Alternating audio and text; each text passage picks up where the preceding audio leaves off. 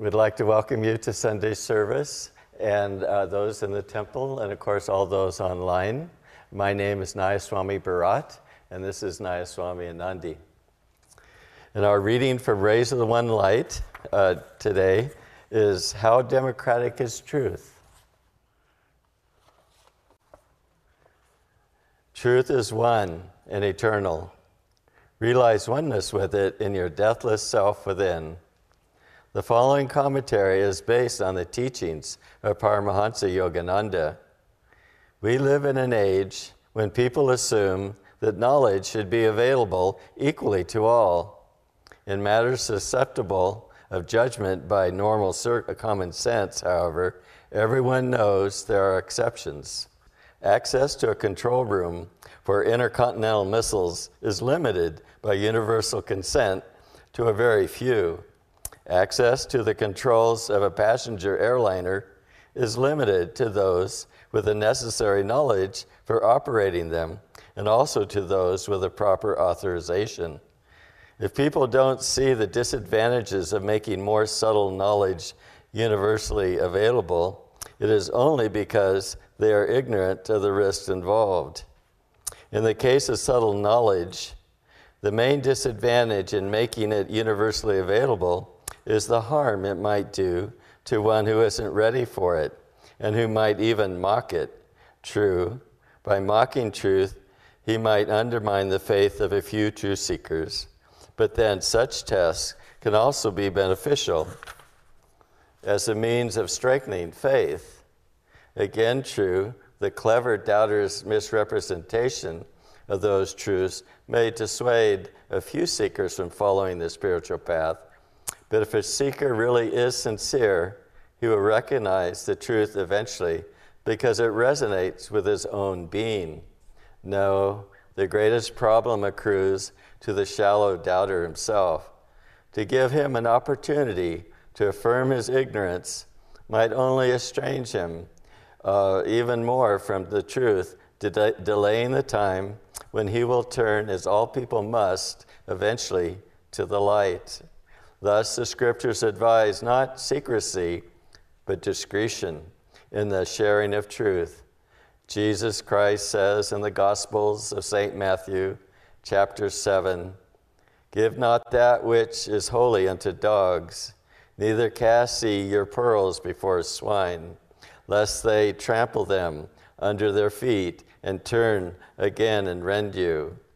And Sri Krishna says in the 18th chapter the Bhagavad Gita never speak of these truths to one who is without self control or devotion, who renders no service and does not care to hear or who speaks ill of me. Thus, through Holy Scripture, God has spoken to mankind. Om,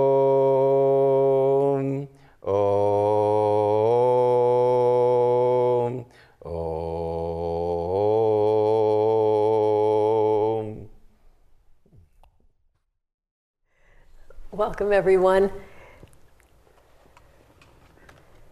We'll begin with a reading from Whispers from Eternity.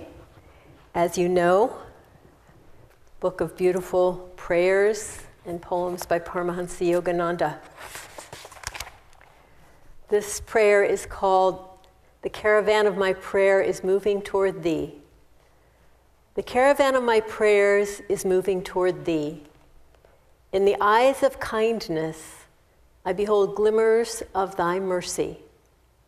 The caravan of my prayers has been working its way slowly through dry wastes of arid doubts and furious sandstorms of despondency.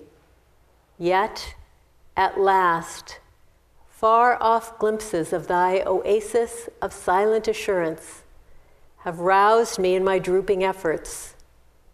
Eagerly, I await the moment when I can dip into thy revivifying water my parched, thirsty lips of faith and there drink deeply from thy well of bliss.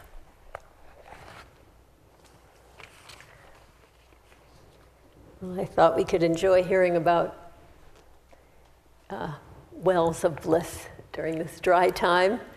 at Ananda. So this morning's topic, How Democratic is Truth, features that famous line in the Bible Cast not your pearls before swine, lest they turn and rend you, um, trample them and turn and rend you. And it's, uh, it sounds a little harsh, but that's not the way I imagine it. I imagine Jesus sitting by the campfire and the disciples coming back at the end of a rough day. They've been up against the scribes and Pharisees all day trying to argue scriptural truth with them. And as they come sort of sagging into the campfire, Jesus tries to cheer them up with this vivid imagery. And it's uh, an image that um, I think all of us have experienced. I won't call our family and friends swine, I don't think that's appropriate. But we have experience trying to share our spiritual enthusiasm with people who are, who are totally not interested in it. I remembered this morning an experience, it must have been from 19, probably 73 or something like that. My, uh, one of my best friends from high school had driven to the West Coast with her husband in a motorhome, and they came out to visit me for a couple of days. And uh, Ananda in those days was um, on a visual, on an outer level, let's just say on an inner level, it was fabulous. On an outer level, it was not too impressive it was summer, and so everything, there were no lawns anywhere. It was all brown. There weren't as many trees as there are now. Um, the, all the buildings were pretty decrepit, and we didn't look so good either. I remember vividly the, the discussion we had, and I, was, I remember what I was wearing. It was one of my thrift store finds that all I can say is it seemed like a good idea at the time. And I was sitting with my friend from high school, and I was trying to explain to her why I was in this God, what seemed to be a God forsaken to her, a God forsaken place. And I was explaining that, you know, Shannon, in this world, people just aren't happy. They're, they're looking for more and they just aren't finding it. I was kind of going on in this way. And she had tears coming down her eyes. And I never knew what were those tears about? were those tears because I was really moving her with my rhetoric, or more likely, were those tears because she was so sad that I'd gone completely off the deep end? So I'm afraid I'll never know, actually. But we've had that experience. I think most of us already know this concept. You don't try to push your enthusiasm on people who just really aren't into it. So this morning I didn't want to focus too much on that because, as I say, we, we know from our personal experience, and if you haven't discovered it for yourself, you probably think you can still convert some of your friends and you'll need to try it out and discover for yourself. But what I did want to talk about instead was that I think, I think there are a lot of people now that are having a rough time. Um, uh, and, you know, um, you could say, well, it could be dry weather, smoke, threat of fire, um, uh, virus, social distancing, you know, a few things like that. Or it could be that during this time, when all those things are happening, Maya, delusion, uh, or you could call it Satan, are trying to jump on our vulnerabilities. It's a good time. People are not at their, you know, they're fighting hard to keep their energy up, and now's a good time to see if some problems can stir up. And so rather than talk about why we shouldn't throw our pearls before swine, I want to reassure us that we ourselves are not swine. Even though maybe your meditations aren't going as great and you're wondering, is there a reason God's not sending you reassurance, it's not because of being a swine. It's because we're being tested. And I wanted to share some things that Master and Swami have said by way of reassurance. This past um, week, I was talking with a friend who, um, unbeknownst to her, was giving me two important parts of, my talk that I want to share with you. Um, we, as people who meditate and we're serious about Kriya Yoga and we hear so often about the importance of what we're doing, when our meditation isn't at its best, we can think ill of ourselves and grow discouraged, and that's a good fodder for negative forces in our life because discouragement is the very most powerful weapon that Maya can use against us because it makes us just want to give up. And so I wanted to read this wonderful quotation from Conversations with Yogananda. Do not be anxious if you don't have meditative experiences. Don't even be anxious about such fruits of meditation as inner joy and peace. Everything will come in God's time. Meanwhile, consider meditation too as a form of karma yoga, action without desire for the fruits of action. Meditate above all to please God, not yourself. Every sincere effort is registered in the divine consciousness. This is a very wonderful statement. Every sincere effort is registered in the divine consciousness. Your duty as a devotee is to accept whatever He sends you, and for that matter, whatever He doesn't send. God alone knows what past karma keeps you from perceiving Him right now. He may want you to finish up your karma in this life before He gives you eternal bliss in Him. So that sounds pretty good, doesn't it? Eternal bliss in Him. And in addition, then in the book, um, A Place Called Ananda, Swami says something that's quite important to remember because I think all of us think, oh, so much to do, so much outwardness. If only I could be quiet, focus only on God. And this is what Swami says. This was written in the 20th century, so that's why he talks about the 20th century. For those whose karma it is to be yogis in this lifetime, to have been born in America in the 20th century is an extraordinary spiritual opportunity, but it is also fraught with spiritual peril. Those who make the most of this opportunity will gain spiritually out of all proportion to other lives they have lived in mountain caves and ashrams in India.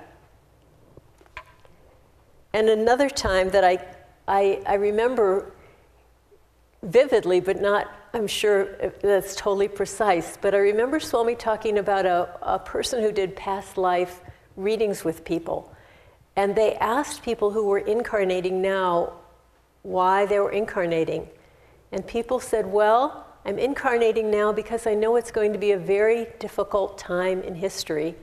And I know it's going to be a time to make tremendous spiritual progress. So, this is the soul speaking. The soul knows what to expect, and our souls knew what to expect coming into this lifetime. So, we just want to realize that God knows exactly what's happening, and the Guru knows exactly where we are and exactly what we need to take us to the commitment that we've made.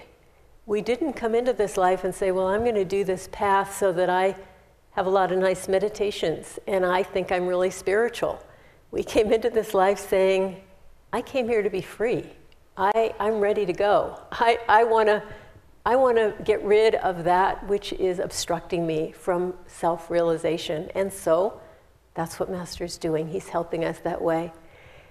I was thinking recently about the mind being like a seesaw, and that sometimes the mind is sloping down, like the heavy person on the seesaw, and all of our thoughts are going in a negative direction, perhaps self criticism, perhaps criticism of others or negativity, whatever.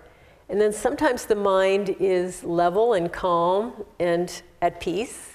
And other times the mind is pointing upward, like the light end of the seesaw, where our thoughts are, are moving toward positivity and God reminding thoughts and seeing positivity and hope around us. And we want to be working with our mind because it can easily shift. Now, this image came to me vividly uh, recently because my mind was on that side. It was on the downhill slope, and self criticism and uh, negative thoughts were just kind of coming. And it literally took me two or three days to notice what was happening. I just, you know, they were, mm-hmm, mm-hmm, sounded logical, sounded important, sounded like something that needed to be thought about. Down, down, down. And then finally I went, whoa, what's happening? This is not going to lead toward anything positive. This cannot work. it, it is not a solution to life. and at that time, just that day, I happened upon something that I've read many times, and I think most everyone here has read. It's one of my favorite things that Yogananda wrote. It's a letter from master to a disciple. And it, be, it begins You must never lose courage. Divine Mother sent me to pilot you out of the clouds of your mind. And then it goes on to say, Overcome all by constant inward calling on God. Overcome all by constant inward calling on God and devotion and utmost devotion in words, thought, actions, and obedience to Guru. And the part, I mean, I've read this letter so many times, and yet those words, overcome all by constant inward calling on God, felt like the answer to exactly what I needed. And so I began to do that. And what constant inward calling on God doesn't mean is it doesn't mean, God, please help me with my blah, blah, blah, or please fix this situation, you know, blah, blah, blah. It means calling on God, as in Om Guru, as in God, as in Guru, I love you, as in just directing your mind toward God. and that's what I began to do with a lot of fervor. And very, very quickly, everything changed around. And what had seemed like a big deal before was no longer a big deal. Nothing changed except my consciousness. And that's why Lahiri says, you know, Kriya Yoga is the answer to all your problems. Because when our consciousness changes, half our problems go away, and the other half are just easily solved. So, working on this has been very, very important and very, very helpful.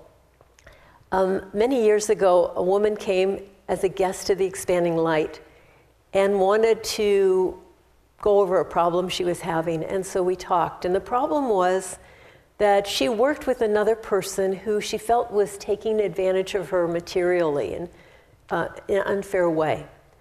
And so she, she didn't know what to do. She tried talking about it, nothing worked, and she was, she was very, very frustrated and upset. And so the only answer that came to me was, why don't you start saying to yourself, because this woman was a devotee, a serious devotee, I said, start saying to yourself, God is stronger than this problem. And this problem had been going on for two years. Two days later, I got a phone call from this woman, and she said, You won't believe this. This person just knocked on my door and said, We need to talk. I'm so sorry for the way I've been treating you. So, this is powerful stuff. It's not just nice, okay, that's not going to deal with the real issues. The real issues are our consciousness. I was listening this week to a talk by Swami Kriyananda, and I, again, I recommend it very, very highly. It was a talk he gave on the 54th anniversary of his discipleship initiation. So it was September 12, 2002. And he was talking to us, and he just, he was in a very heartfelt mood. And he just said, and I, I sort of felt he didn't know what he was going to say until he said it. He said, the secret of discipleship, and then boom, he said, is just getting yourself out of the way and asking to be a channel of Master's light. Getting yourself out of the way and asking to be a channel of Master's light, it, it, it, to me, it, it just was such a, a, a potentially just a tremendous, tremendous power to it. Because what is our obstacle? Our obstacle is that our soul is identified with the body. And as long as our soul is identified with the body, we're going to have problems. We're going to not be feeling so great. And if we can literally just shift our thinking to the guru, ask to be a channel of light. He, he said several times, he said, You're just not that important. You know, just you just aren't that important. And I, I thought about it and I thought, yes. Master says we've been around three to five million lives in a human level, which I was thinking about this morning. I thought, there's a big difference between three million and five million. Like one is almost like twice as long as the other, and I hope that we were on the three million instead of five million.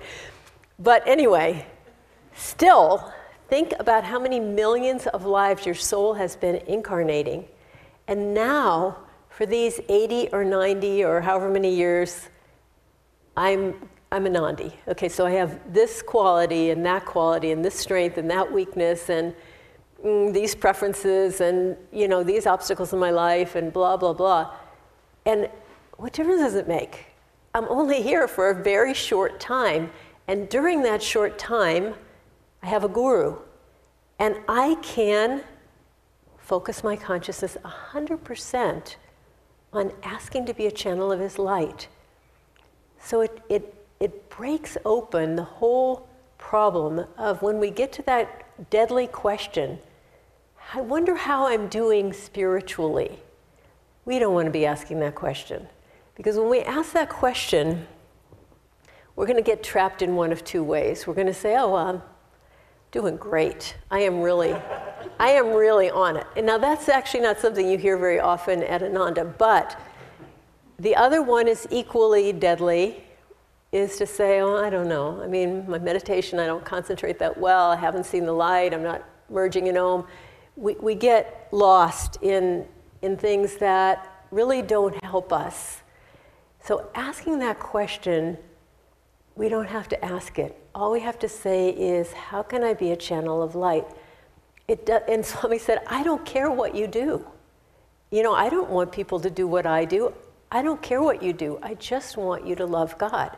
That's all I care about. And that's the only reason I'm here, and that's the only thing I have to tell you. So some of us may have very dramatic ways that God is asking us to serve. And some of us may not be sure what our way is to serve. And maybe we are even our bodies are ill and we don't feel like we even have that much energy to serve and yet still the answer is there asking to be a channel of light and just being a channel of light that's all you have to do sitting in your chair being a channel of light or running the community being a channel of light is just the goal and to get out of wondering how am I doing? What's going to happen? Who am I going to be? Am I going to get liberated? Whatever. Doesn't matter. Just ask to be a channel of Guru's light, and everything will happen that needs to happen. I was quite struck this week. Actually, we know Swami Kriyananda has said that um, his greatest obstacle in this lifetime was self doubt.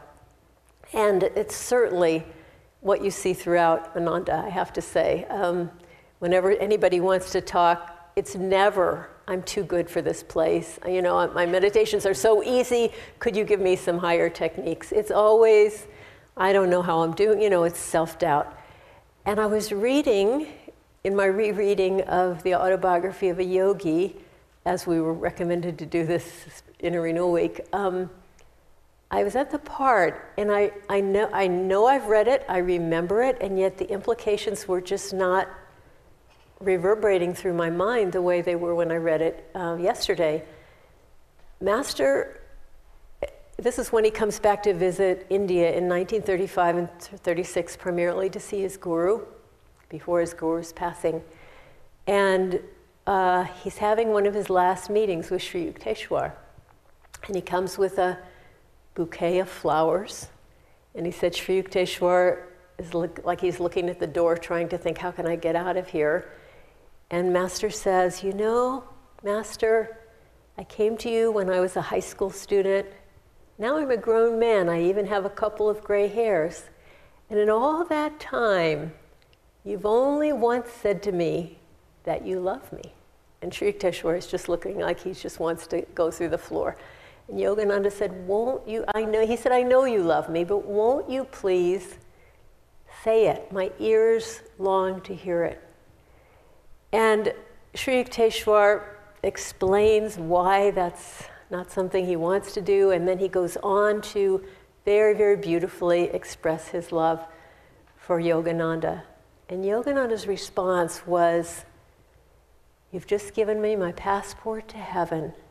He said, A huge weight was lifted off my shoulders. And then this is the most amazing part. He said, Even though I knew that he loved me, I always worried that in some way I had not fully satisfied my guru. I just thought, oh no, oh no.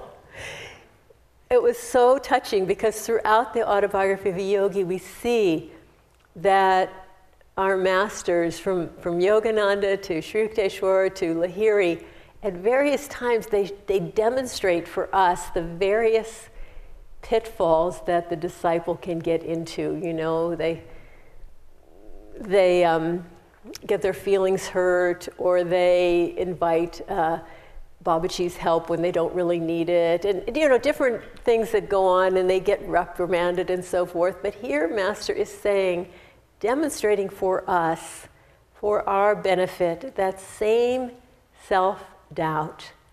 And I thought, hmm, well, for those of us who battle that, we come by it, we come by it honestly, as they say.